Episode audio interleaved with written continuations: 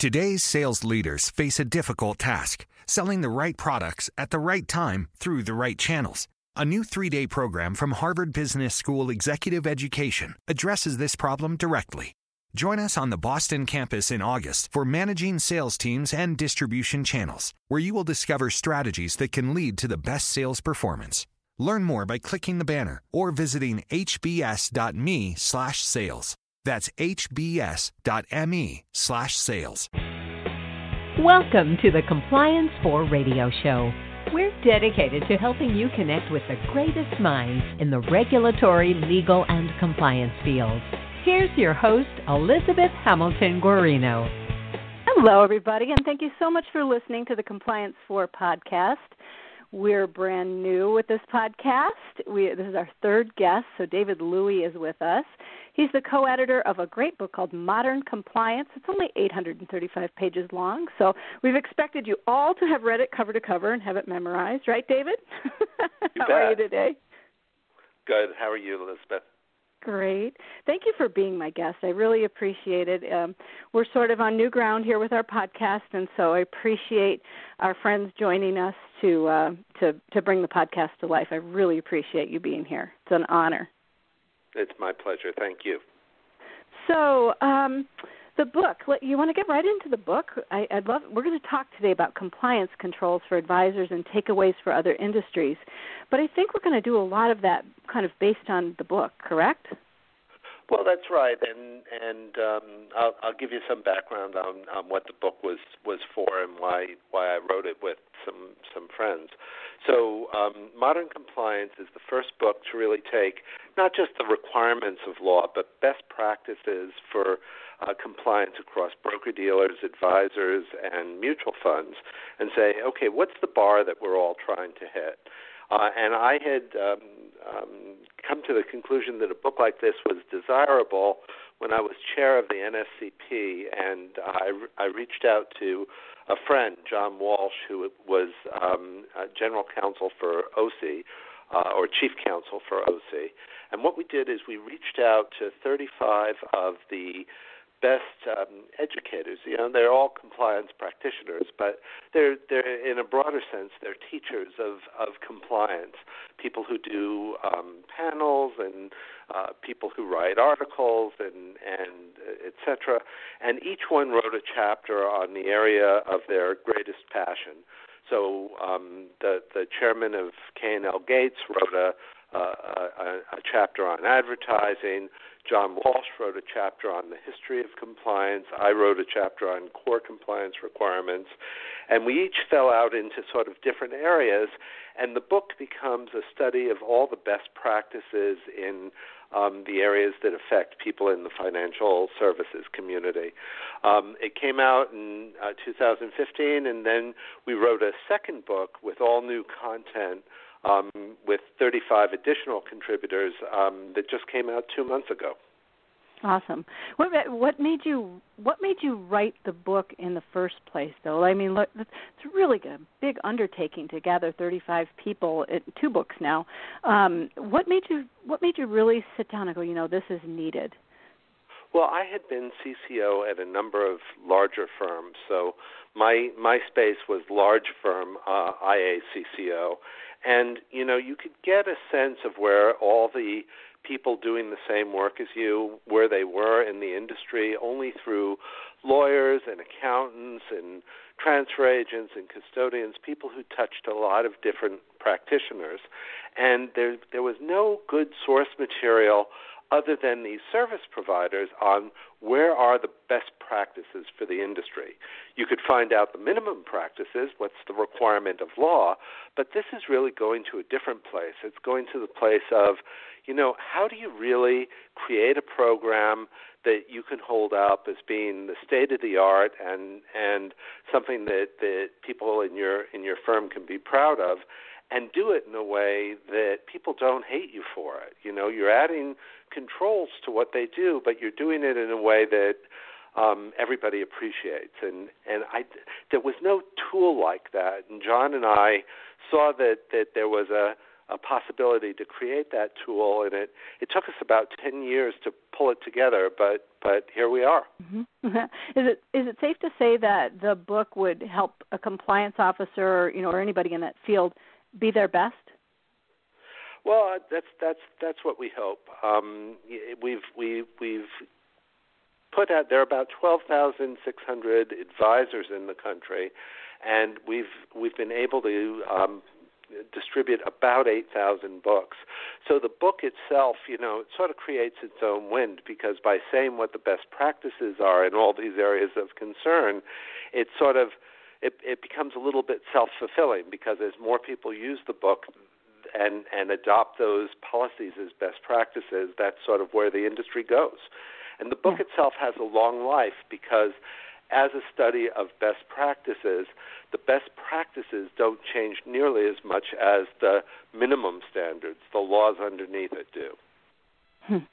Do you um is there a common theme like in with now, you know, 35 people um and oh you said you added another 35 too. So, um with all of those people is there a, a common theme that sort of everybody writes about with respect well, to best practices? Is there something you see over and over like analytically?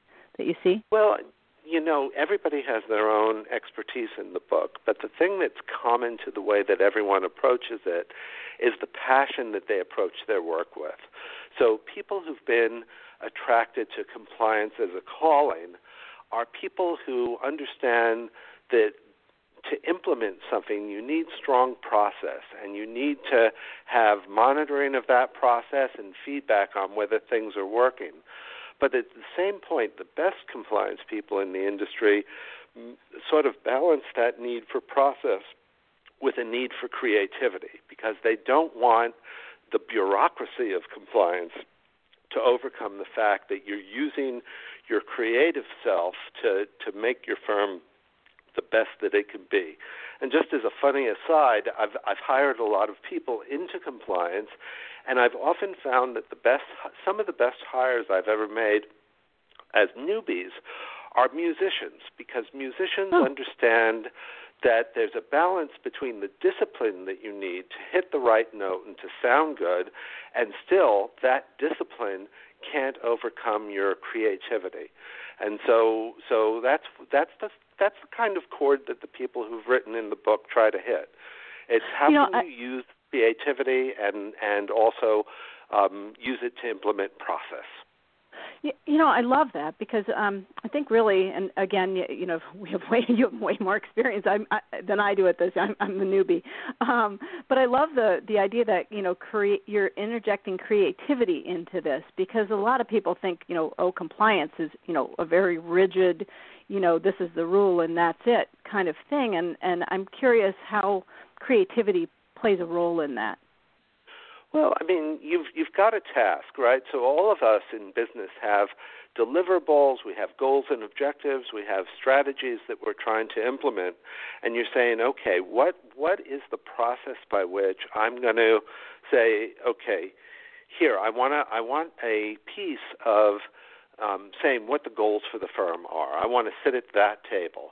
But once the goals have been determined, now I'm an implementer, and how am I going to create processes that you know facilitate the implementation of those goals in a way that are not overbearing, in a way that people respect, in a way that people understand, and still give you the information you need to facilitate um, uh, remediations when something is wrong, identify opportunities for improvement when things can be made better. I mean, a lot of that, a lot of that, you know, and especially, and this is where our topic today comes into play. The mm-hmm. way that the SEC designed that with the help of the industry was, I think, very forward looking because it said, we're going to let you design your own compliance program in the shops that you're in, but we're going to come in and make sure that it's adequate and effective. Yeah, and I think I, I think what you're saying too is that that doesn't just pertain to this specific financial services industry either. And you know, in talking about the book, um, you and John Walsh said that the the securities compliance model is like a really good model for other industries as well. And I'd love for you to explain that.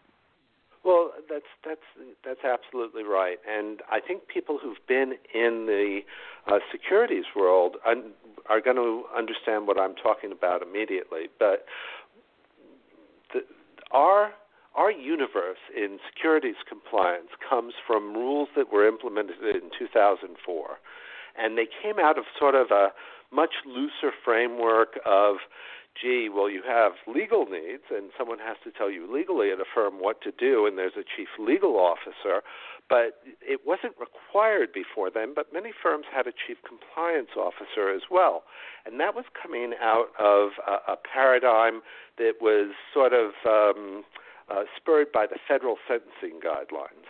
And what the federal sentencing guidelines did was to say, look, if you as a company go off the rails and you're doing something bad and and your company is held to to task for having done something wrong when we sentence you whether it's a fine or whatever it is when we sentence you your company we're going to take into consideration for the acts that you took to train people, to remediate things within your firm, to look for problems, the, the policies and procedures that you made, the, the work that you did to try and hold everything in place the way it should be.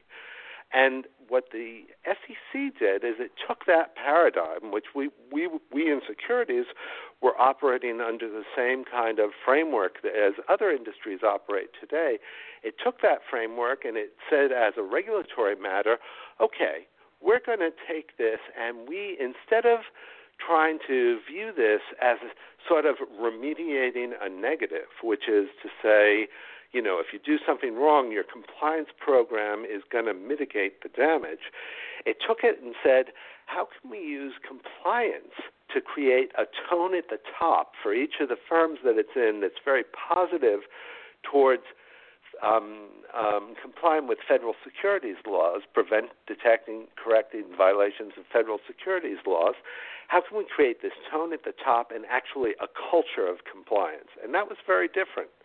And what they did, so they took compliance and they said, you know, and this is now I'm now I'm sort of paraphrasing with my own vision. They took compliance, and if if I'll use an analogy to a ship.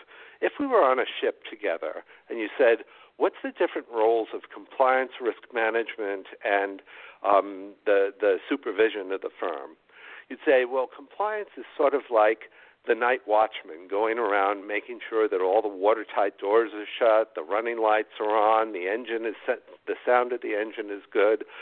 Risk management sits up in the crow's nest and they're looking out to the horizon, the nearby horizon for icebergs.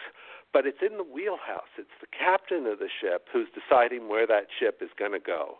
And what the rules did is say, we're going to make the, the, the compliance officer function at the table of the captain. And the captain's role is not just to make money, but it's the ethics of the firm. So it was compliance in the service of ethics. And it said, you have to create procedures for the firm to do the thing that it's supposed to do that are both adequate and effective. And those two words had very specific meanings. So adequacy is are the procedures the thing doing the thing that needs to be done okay? And effectiveness is do the procedures actually work?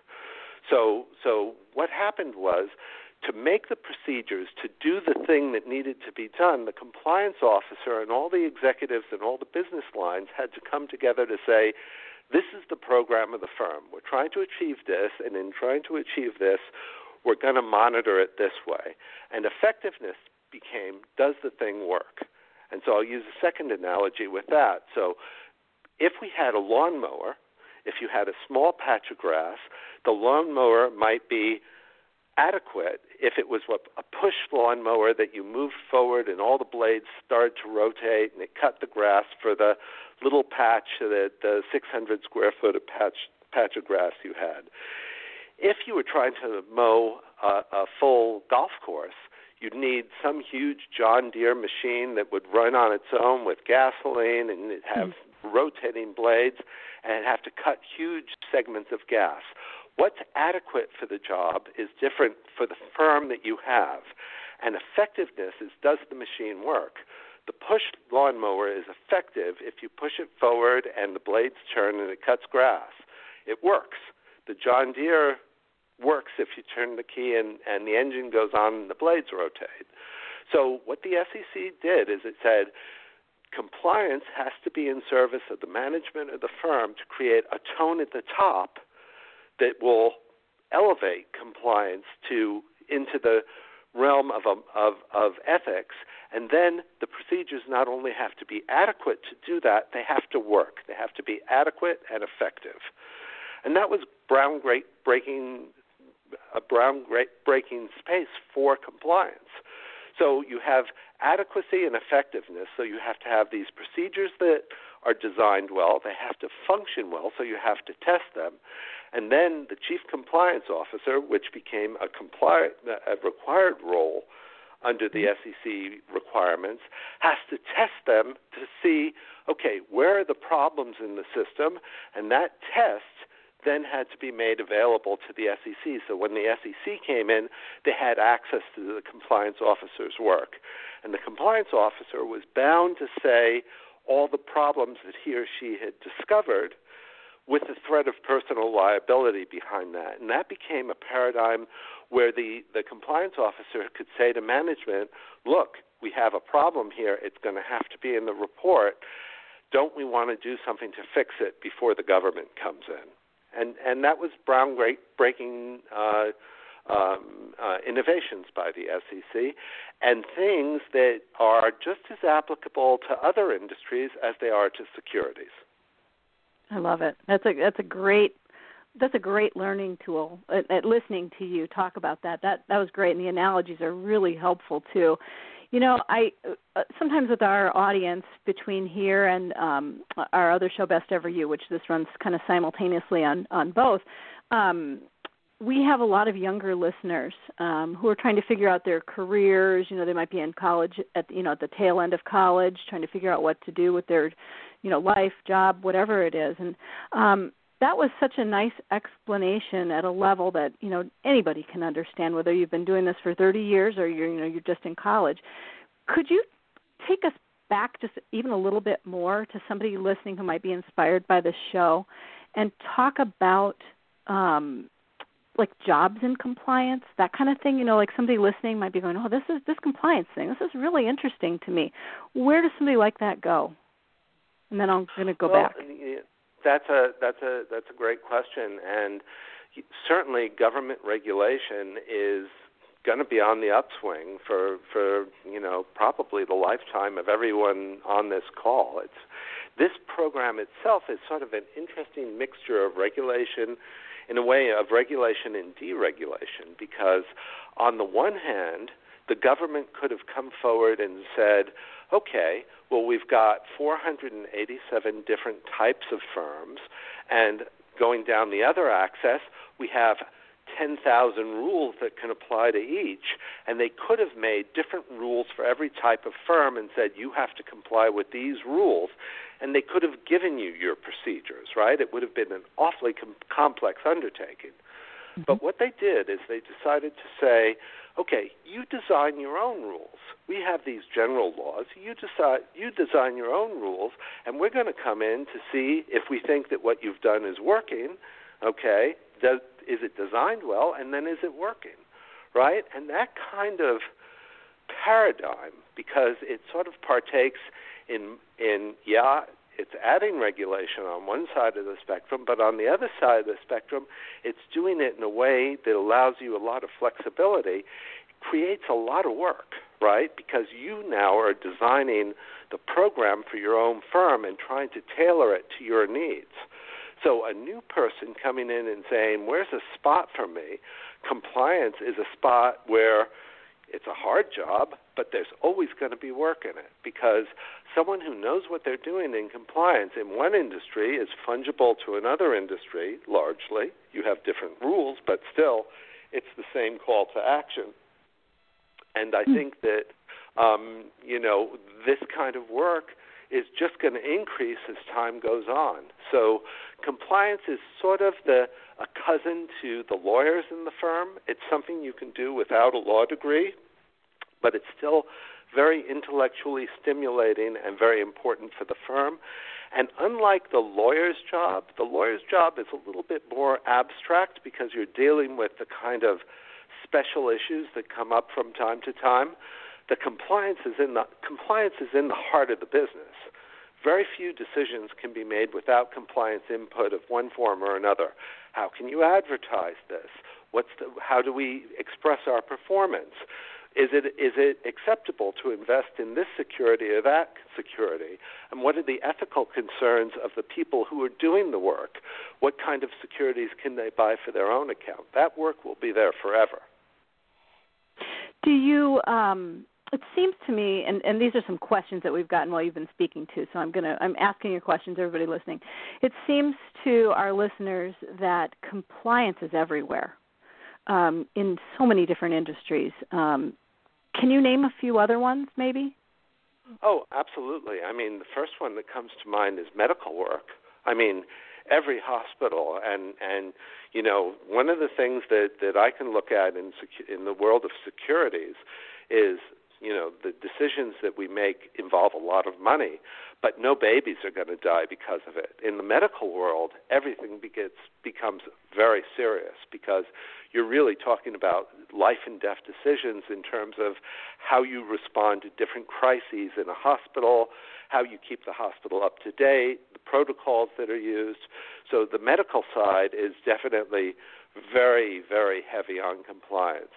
But other industries like building and OSHA and you know government procurement and uh, you know wherever you have an interplay of people who need to be protected and a, a, a large industry compliance comes into play. Aer, aerospace has big uh, compliance elements too. Automotive, That's really helpful. The, the, yeah. the design of cars, the design of ships, the the design of things that, if they're not done right, will involve danger to people's lives. They all have compliance elements that are very big. Even advertising agencies have very strong compliance elements because all the little footnotes that you see at the bottom of, of the screen, they can be designed by lawyers, but how you express them and how big they are, how long they have to stay up, what, what how you change them to different audiences, those are all compliance elements. Uh, so somebody just asked this while you were talking as well. They're they're asking, is compliance really for the people? Well, you know that's that that whoever asked that question that that goes to the core of sort of who we are, right? Because on the one hand, we all work for companies, and in working for companies, we're advocates for those companies.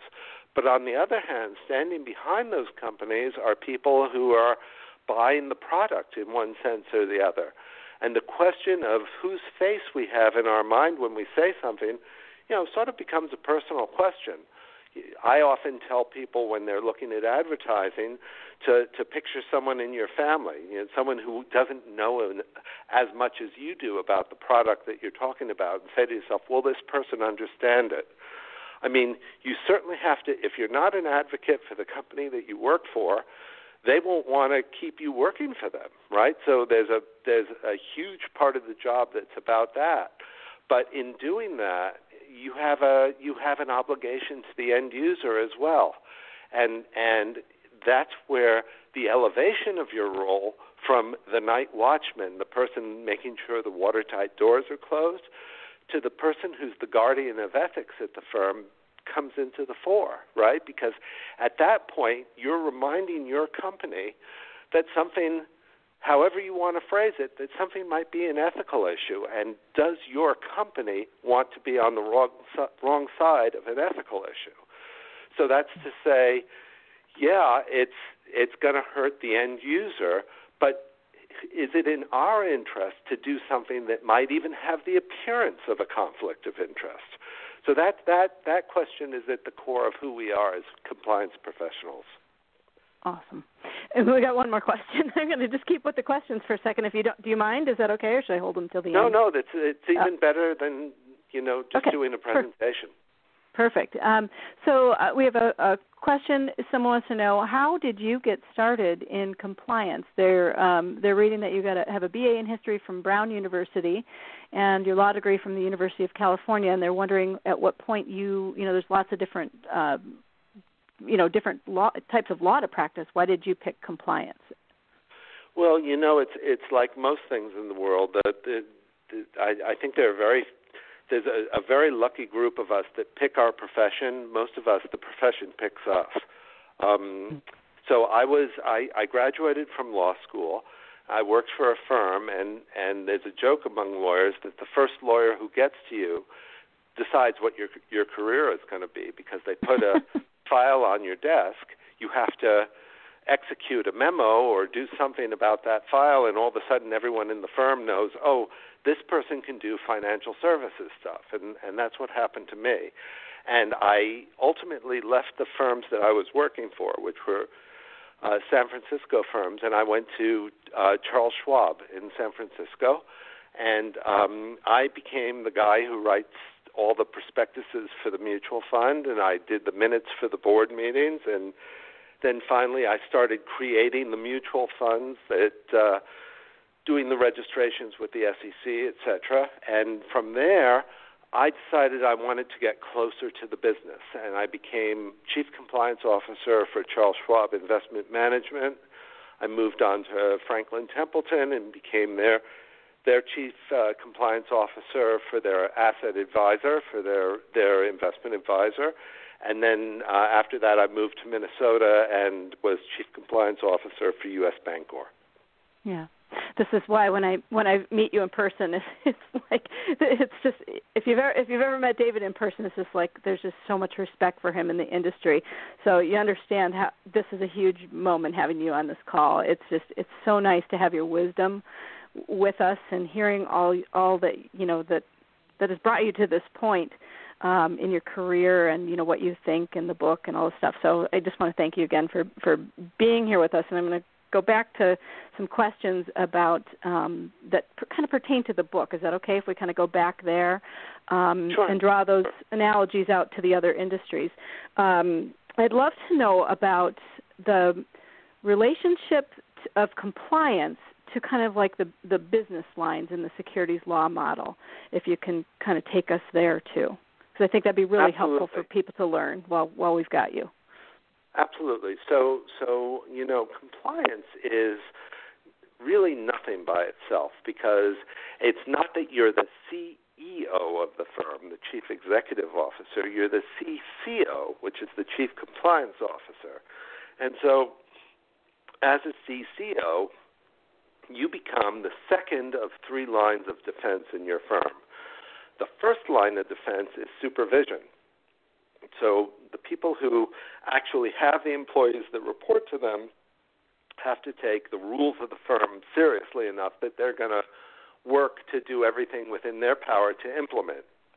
You sort of stand behind them and you're you're guiding them and so what you're doing is you're taking those same procedures and on a very very broad ocean front you're doing shallow dives to look under the water and see what's there so you're looking at all the procedures of the firm, seeing if there's a problem, and then reporting back to management.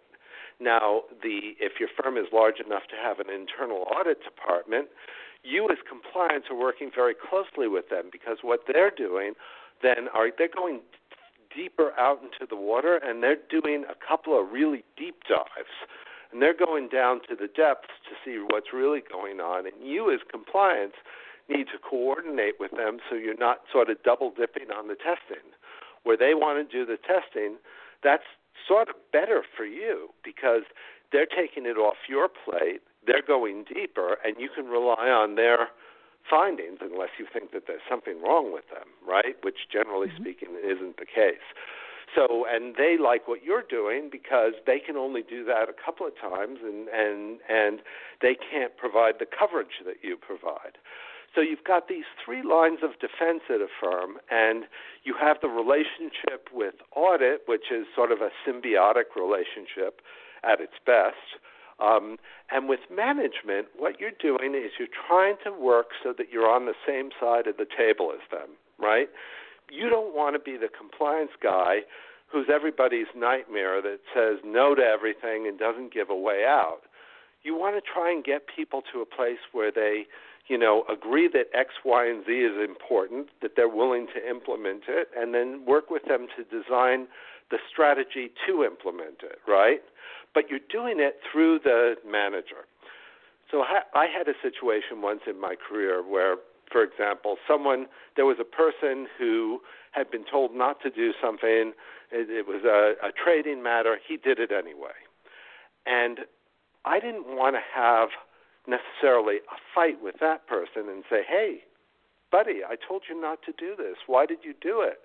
So didn't you know it's wrong? Don't you know that you now have to be sanctioned for doing that. What I did was I went to his supervisor, and I didn't do it because I was trying to be nasty. I did it because compliance has to sort of build up the supervision in the firm to implement the requirements of the firm. And when I go to a supervisor and say, hey, supervisor, this guy who reports to you, you know, you're responsible for what he's doing, and here's what I see. I see a guy who had come to me and asked me to do X, Y, and Z. I had said no. He did it anyway. And so, what? How do you, as a supervisor, want to handle that?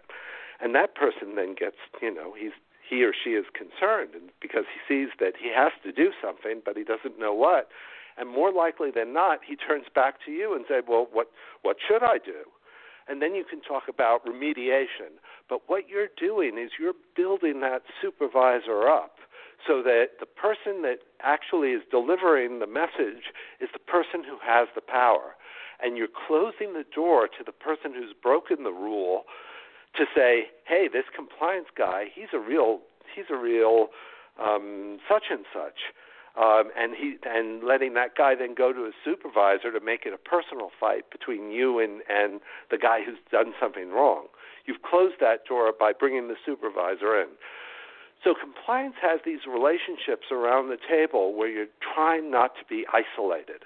And that's all about building a culture of compliance at the firm and a tone at the top that you have a partner in internal audit, you're upholding the the um, uh, authority of the supervisors at the, the firm, and to the CEO, you have a relationship of, of trust and confidentiality where where that person instead of having you be the night watchman will let you into the wheelhouse of the ship and help you steer the boat to ethics.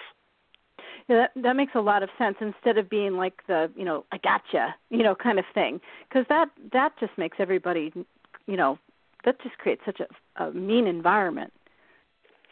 Is that kind of what you mean, where it's not like I gotcha, it's more of like a culture of everybody working together? Oh yeah, a, a got you kind of compliance program is is only going to last so long at a firm before yeah. not not only the people at the firm are sick of it, but the compliance officer says the the the the culture here isn't allowing me to be creative in in the way I'm doing things. I don't want to do it. Yeah. And do you think that comes with mileage, you know, that culture of compliance or you know, you've you've seen it, you know, seen this that enough times that you know you you get the mileage on you to the point where you know it can can be handled in you know like a, a much different tone. Um, or, or how does that work? Because it it seems like that role could lend lend itself, you know, in the wrong person's hands to sort of that kind of gotcha culture. Well, you know, there's there's that's a that's a great question, and I think there are a couple of couple of things about that all of us in compliance, you know, like everybody else in the world, change our jobs every, you know, six or seven years, whatever it is. And when you go into a new firm and you're you're looking at the potential employer, in compliance, probably even more than other jobs, it's important to interview the people who are interviewing you, because you have to assess. yeah. You really have to assess whether or not they're paying lip service to the notion that ethics are important and that following the, the process is important and they want your voice at the table, whether they're paying lip service to that or they really believe it.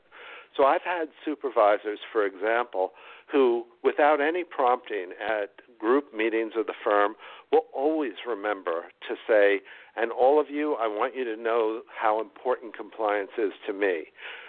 The work they do is difficult and it's not always easy for you, but without their help, we, I wouldn't have the certainty that we have the ethical firm that we do.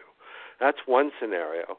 The other scenario is working for a firm that no matter how often you remind the, C, the CEO to talk up compliance, he or she will never do it because it's not in his heart. He doesn't believe it. He thinks right. it's boring. He thinks it's unnecessary. And and you, as a compliance officer, that's a very hard thing to change. When you go into a place that has a culture that that doesn't um, value compliance, you know you can you can hope you can change it, but cultures are devilish things to change. Once they're ingrained, they're there. Mm, Because everybody you know, is trying to everybody is trying to play up to that CEO in what his or her values are. If he's saying, "Oh God, compliance," you know, it's it's the most boring thing in the world, blah blah blah blah, everybody's going to start to mirror that attitude. If the CEO is saying, "No, ethics are where we're at," you know, people are going to be very careful before they they they start to attack compliance needs. yeah. How big of a fan are you of training, like you know, like compliance training and things like that? You know, I think that it is absolutely one of the biggest and most positive takeaways that you can bring to the table as a compliance officer. So, so everybody values the fact that that training is important for a firm, and as a compliance officer, you can you know send out an occasional email, have an occasional brown bag. You can have a series of brown bags or you can even go as far as creating a university program. And when you do that, what you're doing is a very important thing for your firm. You would say, okay, um, here, here, here are all the procedures we have. Here's, here's what our needs are. Um, I'm going to do something that um, gives people the opportunity to create relationships at their level in a firm. To say, okay, here's a topic which will bring in operations and technology. The people in ops, the mid level people in ops, might not know the mid level people in technology. And having the training is a way for them to meet one another. By the same token, it's a way to advance in the firm. The more you know how the different areas of the firm function and operate, the more likely it is that you're going to be successful and you can be promoted.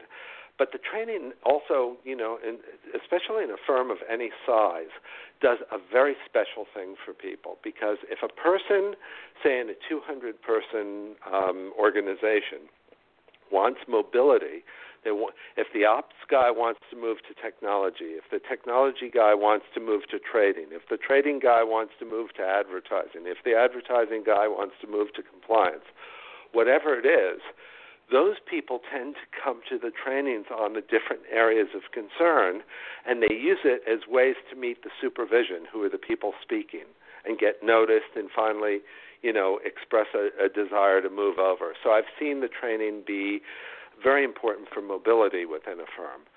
What I like Hmm. to do when I go to a firm is set up something that I call a university program, and it's not my invention, but it's it's not as hard as it might seem.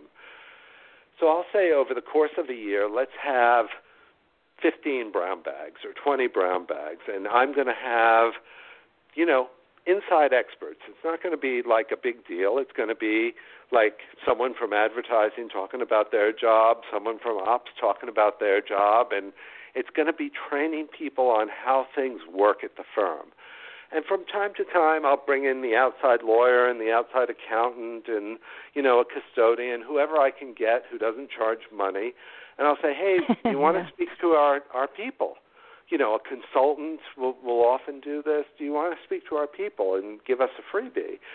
And people love that. You know, I've found that I can get just for the cost of having a, a lunch, you know, bringing out a, a tray of uh, of tacos or a couple of pizzas, whatever, I can get a third of the firm to attend a training like that. And what I'll do around it is I'll create a little brochure that says, here's Smith Advisors University. And I'll say, this is the course offering. And if you take those four courses, you are a mutual fund specialist. And if you take these six courses, you're an investment advisor specialist, and on and on like that. And when people take the courses, I would give them a little lucite that would, you know, have the course catalog in it, and it would say like mutual fund specialist, and people love that, and they they really, you know, even even years after they get those kinds of certificates or lucites or whatever, I would see them still on people's desks because they valued it and and they valued the the fact that they work for a firm that would do that.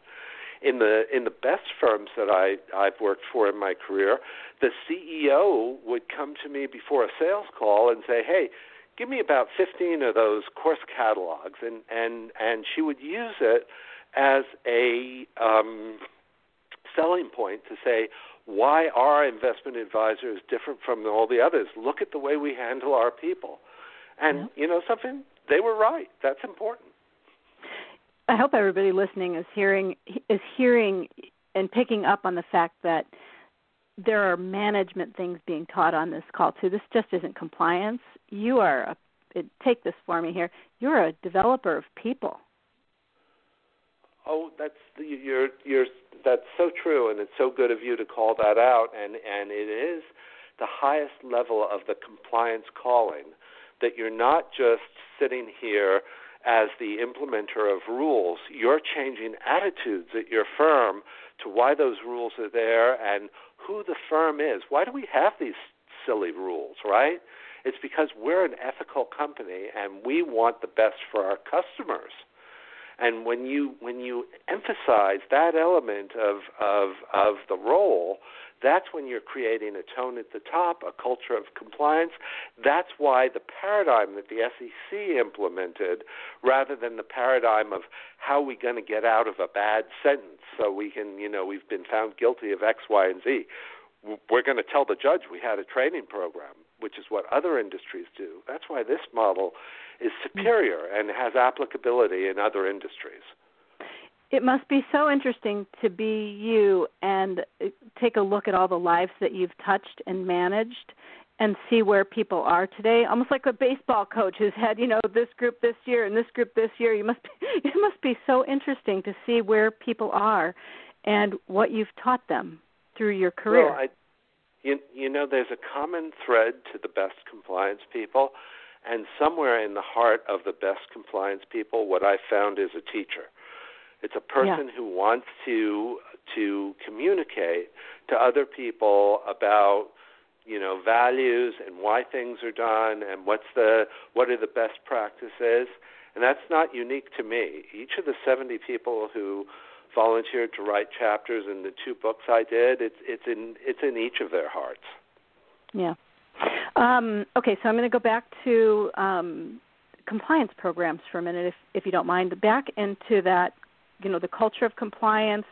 You're there, and you have a program to develop for a firm.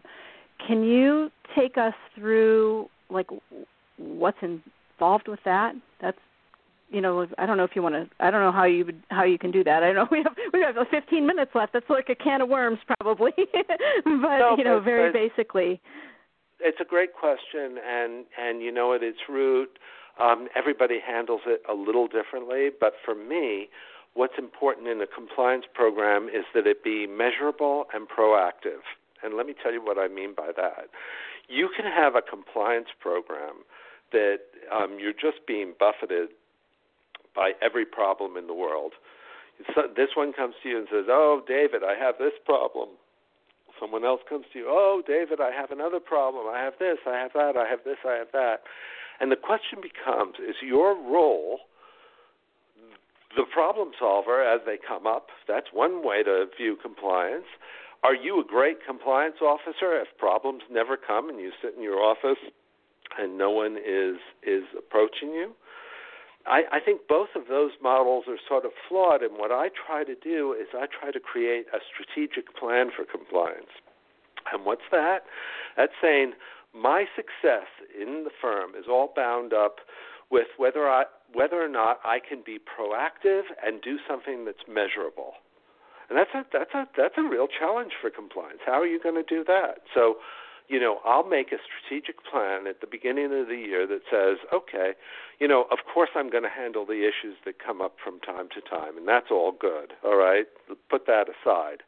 But in addition to that, the rules and the, the three rules we're talking about um, there's a rule for advisors that the SEC put out called 20647 a rule for mutual funds, which is Rule 38A1, uh, a rule for investment for broker dealers, which is 3130 under the, the, the Securities Exchange Act. Um, the others are under the Investment Advisors Act and the Investment Company Act. What they're calling on you to do is to saying, okay, so so so make these procedures, right? And what I'll do is I'll tell management over the course of that year, these are the procedures that we're going to review. And you don't have to review every procedure every year but it has to be a program that you get to them all within a reasonable time. And I say, okay, so we're going to review these 30 procedures over the course of the year with the business line. And what the rules are doing is they're saying every year you have to look for changes in law, changes in business lines, right? Are you offering new products or whatnot? And patterns of compliance exceptions and respond to them. So you have to look with your business partners and say, how do I have to change these procedures this year so that they're kept up to date? Um, so in your strategic plan, you're doing that. Then you're saying, okay, now these 30 procedures have 267 individual control points. And these control points are the way that you make sure that your firm is doing the right thing. All right? And so you identify what the control points are and you say, I'm going to design some kind of test around each of them.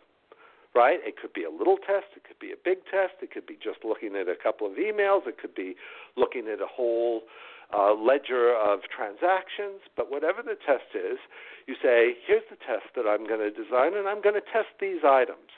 And those tests are what go into the report. And through the year, the fact that you're keeping on track with the review of procedures to see that they're up to date and the test of the procedures to see that they're working, adequacy and effectiveness, you're proving to the SEC that you've drunk the Kool Aid on the rules.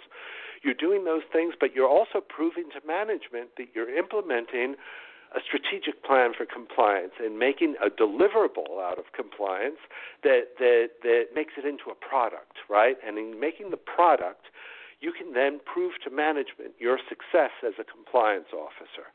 So, so you look at these things, and then in the report, it's not necessarily that you're finding huge violations of law, although you have to report material compliance exceptions, but you're identifying all the different opportunities for improvement that arose from your testing. And through the process, you're saying, okay, here's the 36 opportunities for improvement that I found. Now, over the course of the year, maybe using a heat map, that's the way I do it red, yellow, orange, green. Green, it's done. Red, I haven't started. Orange, I've started it, but it's not too far. Yellow, it's getting near completion, right? You're showing management how you're improving the compliance processes at their system. And every year when I was a chief compliance officer, that's what I do. I'd go through and I'd say, okay, here's the strategic plan. Here's where I am at this meeting, that meeting, the next meeting, the next meeting, so management knows that I'm progressing. Here's what I've found, and here's what I've how I've remediated the things that I've found. And then the compliance role begins to have that cadence. Yeah, no, it, that's that's awesome. The um, okay, so while you were talking, we had get this five chief compliance officers asked pretty much the same question. Um, oh, I'm the, in trouble. Yeah, no, it's that's cool because it sparked. You know, that's awesome. So they the the question is about reasonableness and reasonably designed. Um, do you have anything that you can add, you know, kind of like surrounding those words, like any insights to what reasonable is for a compliance program? Everybody asks the same oh, question. These these people have lived the pain of knowing what they have to do and what they have to report because the rule, the definition of adequacy in the rule is that a procedure is reasonably designed to prevent, detect, and correct violations of federal securities law. And so, what does that word reasonable mean? that that becomes the question, right?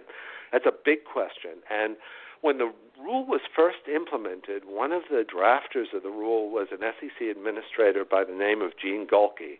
And whenever I shared a podium with him, I would ask him the same question in front of every different audience. I'd say, hey, Gene, you know, you wrote this. It doesn't say that the procedures have to be designed to prevent, detect, and correct. It's reasonably designed. What is that word reasonable there? Because, you know, I would, I would, I would tend to say, just as a reader, that that sort of would give me the space that you know, I'm not ensuring that everything has to go well at my firm. What I'm doing is I'm putting in place these controls that I think in my heart are designed well to prevent, detect and correct, but if something goes off the rails, that's that's not going to be my fault, right? And you know, he'd give me that he'd give me that each time because you whenever whenever you as a chief compliance officer are given a certification that says I ensure I ensure that my firm XYZ I ensure that there has been no violation. Yeah, no, no, no, no, no, no, no. I don't ensure. That's not my job. My job is that I'm appointed by the board of my mutual funds or the the management of my advisor to help implement a program where the procedures are reasonably designed to prevent, detect, and correct. I've done that. And then I have to test it. I've done that too. I've created a reasonable testing process. And guess what? I have found X, Y, and Z, none of which are material. I'll tell you that, right? But what I won't tell you is that I haven't found things that might be out there because I am not omnipotent there might be things that I didn't find, and I'm only human. I can only do what I can do. I I can't know the things that that that are beyond my my uh, ability to test, et cetera, et cetera. But I tell you, I'll I'll I'll I am a reasonable person, and I'll put in place a reasonable program. And it's on that notion that the work you're doing is reasonable that the compliance officer has his or her best defense. Got it. Um, so now talk about the oversight of the program. Let's let's go to that side of things. So what does over what what does um, insight into oversight?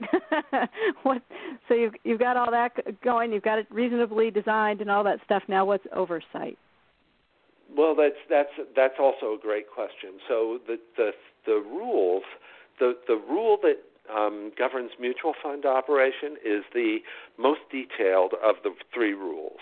And that rule says that if there's a mutual fund board, you have to report to the board. You can have a matrix relationship to the management of the advisor as well, but you have to report to the board, and the board has to control your comp. And I think of all the compliance jobs in our industry, being a chief compliance officer to a mutual fund board is the best of them because what happens is you develop this relationship of great confidentiality and um, mentoring and and you know um, um, the the ability to let people who don't have day to day access to operations understand how things work. You have it with the board, and when the doors close, because you have to have a closed door session with those board members at least once a quarter they are all over you with questions. David, how does this work? Or who, what's his responsibility? Or I don't know if I trust that guy. What do you think of him? And you know, you have this these wonderful confidential discussions, and then the doors open up, and everybody pretends like the discussions never happened.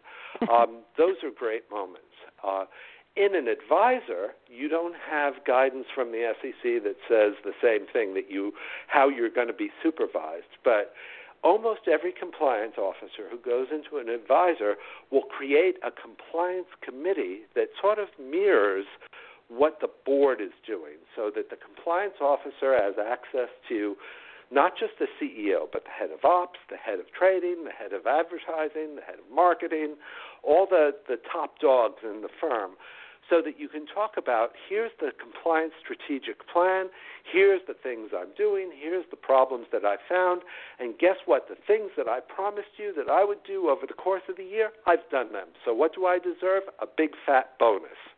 And you have to deal exactly. with people.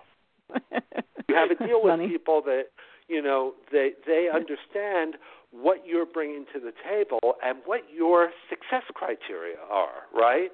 It's not just compliance that had no issues during the year, I must have been a good guy, or I had all these issues during the year, I must have been a bad guy, or maybe I had all these issues and I solved them, maybe I'm a good guy. No, you had a strategic plan like everybody else and you implemented against it. Got it. Now, um, okay, so we have five minutes left. In in the five minutes here, is there anything that uh, I haven't asked you? I mean, we could go on for another hour, but we can't. Um, is there anything I haven't asked you that you wanted to talk about? Well, I think you know, I think we hit the the the big points. Getting back to sort of the premise of this kind of session. So, um, I I since the time that the um, compliance rules were implemented in 2004, uh, I've been a big advocate for them. Um, I was I was chair of a, our national trade group NSCP uh, during the financial crisis, and one of the things that we did was we went to all the members of the House Financial Services Committee and the Senate uh, Banking Committee to say, look, you guys are having some problems with the SEC right now, Madoff, other things, but whatever you do, this compliance program that they've implemented works. It's ethics from the inside. It's it's the kind of thing where you're calling on the firm to to rise to the occasion of the problems it should have and have internal controls. If you wanted to do all that at the SEC or whatever government agency you'd say, the OCC, the Fed, whoever it is, it would cost hundreds and hundreds of millions of dollars to get the supervision that you would have to get that you get through what compliance is doing. And guess what? You'd never be able to do it as well because you would be looking at it from the outside. And when I'm chief compliance officer I'm looking at it from the inside and I know how things work. And at the end of the day, the government ends up having a lot of respect for the compliance officers. They they leave themselves the opportunity to pursue lawsuits against a compliance officer who who isn't doing his or her job. But by and large, they've only used that uh, lever where the compliance officer is involved in in some form of wrongdoing. There are recent cases which start to go into negligence those are more problematic. But every time the SEC goes in that direction, they they seem to want to go backward again. So that's a good thing. So anyway, I've I've drunk the Kool Aid in the financial services uh, arena, and my guidance to people in other industries is: look, this stuff isn't required, but I'd look at it very carefully if I were you, because instead of approaching this problem from the, the, the standpoint of the federal sentencing guidelines, which is an inherently negative way of looking at controls, why not look at it in this positive form of culture of compliance, tone at the top, procedures, adequacy, effectiveness? Um, you know, it's not a bad yeah. paradigm. Well, it seems like there's such an uh, incredible opportunity to be proactive rather than reactive.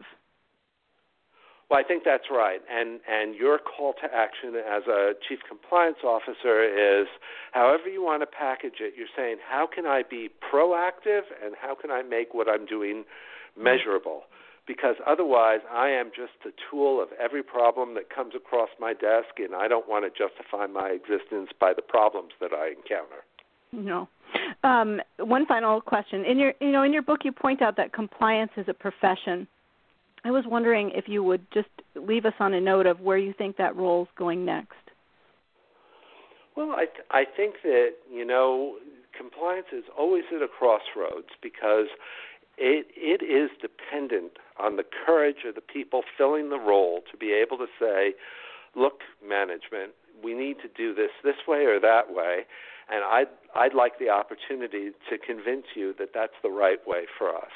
And there are two types of compliance officer. There's some people who are, you know, we affectionately look at them and say he he or she is a potted plant because they're not willing to take any risks with their firm. And there's another type of compliance officer who who says I'm going to survive in this role. I'm not going to make everyone hate me, but I still need to have an impact. And I want to let them know that this seat at the table is the seat at the at the table speaking not just for compliance with the rules because it's written in some rule, but because it's the right thing to do and it reflects the ethics of who, who we have to be. If you can, if you can walk that fine line and portray that message without getting people to think that you're sort of in this place where you think you're holier than they are, and you say this is the right thing to do, you've you've just done a wonderful thing, not only for the firm but for the people that your firm is selling services to. Love it. Um, and so it, it's been so awesome having you on this call. It, it, this is such a great learning tool for people. A whole hour with you, hearing about your your books and your views on compliance and your insights into how to build great programs and manage people and just all of it. I just I can't thank you enough. It's just an honor to have you here. It's so much fun. Well, Elizabeth, thank you, and thank Compliance 4 for all the great work that you guys do and the help that you give to people. It's really been my pleasure to be with you today. Thank you. Thank you all so much for listening. Uh, I appreciate you being with us here and supporting our new podcast. Uh, we're also going to run this on Best Ever You, so that means it'll go out on iHeartRadio and iTunes, Stitcher, Player FM, and so forth. And we'll also post a blog following the show, probably in the next day or two, um, and and maybe we'll have a few more questions and answers that maybe David can um, give us. Uh, so if you think of any questions, you can tweet us at best at me at best ever you, um, and we'll you know we can ask him a few more questions and post that maybe in a in a blog with the radio show. And and just a reminder, this show is always on free replay. So I know a lot of you have listened live today by calling in and you're listening on the link as well, but the show lives through that link. So it's got all these social media shares and everything on the left hand side of the page. So it can go on to Pinterest even. David, you're on Pinterest, just so you know. Oh um, it can go on LinkedIn, it can go on Facebook, it can go on Twitter, wherever you want the show to go. There's so many ways to share it. Um, there's also even a way to email it and so forth. So we really appreciate you listening. And uh, David, once again, thank you so much for being here. I appreciate it. My pleasure, Elizabeth. Take care. All right, everybody. Thank you so much for listening to Compliance 4. Have a great day. Thanks for listening and sharing the Compliance 4 radio show. Visit us at compliance4.com to join your peers and our experts in our growing community.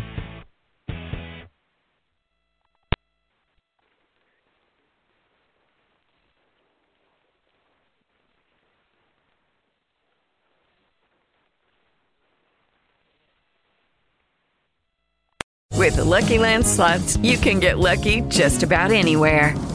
This is your captain speaking. Uh, we've got clear runway and the weather's fine, but we're just going to circle up here a while and uh, get lucky. No, no, nothing like that. It's just these cash prizes add up quick. So I suggest you sit back, keep your tray table upright, and start getting lucky. Play for free at LuckyLandSlots.com. Are you feeling lucky? No purchase necessary. Void where prohibited by law. 18 plus terms and conditions apply. See website for details.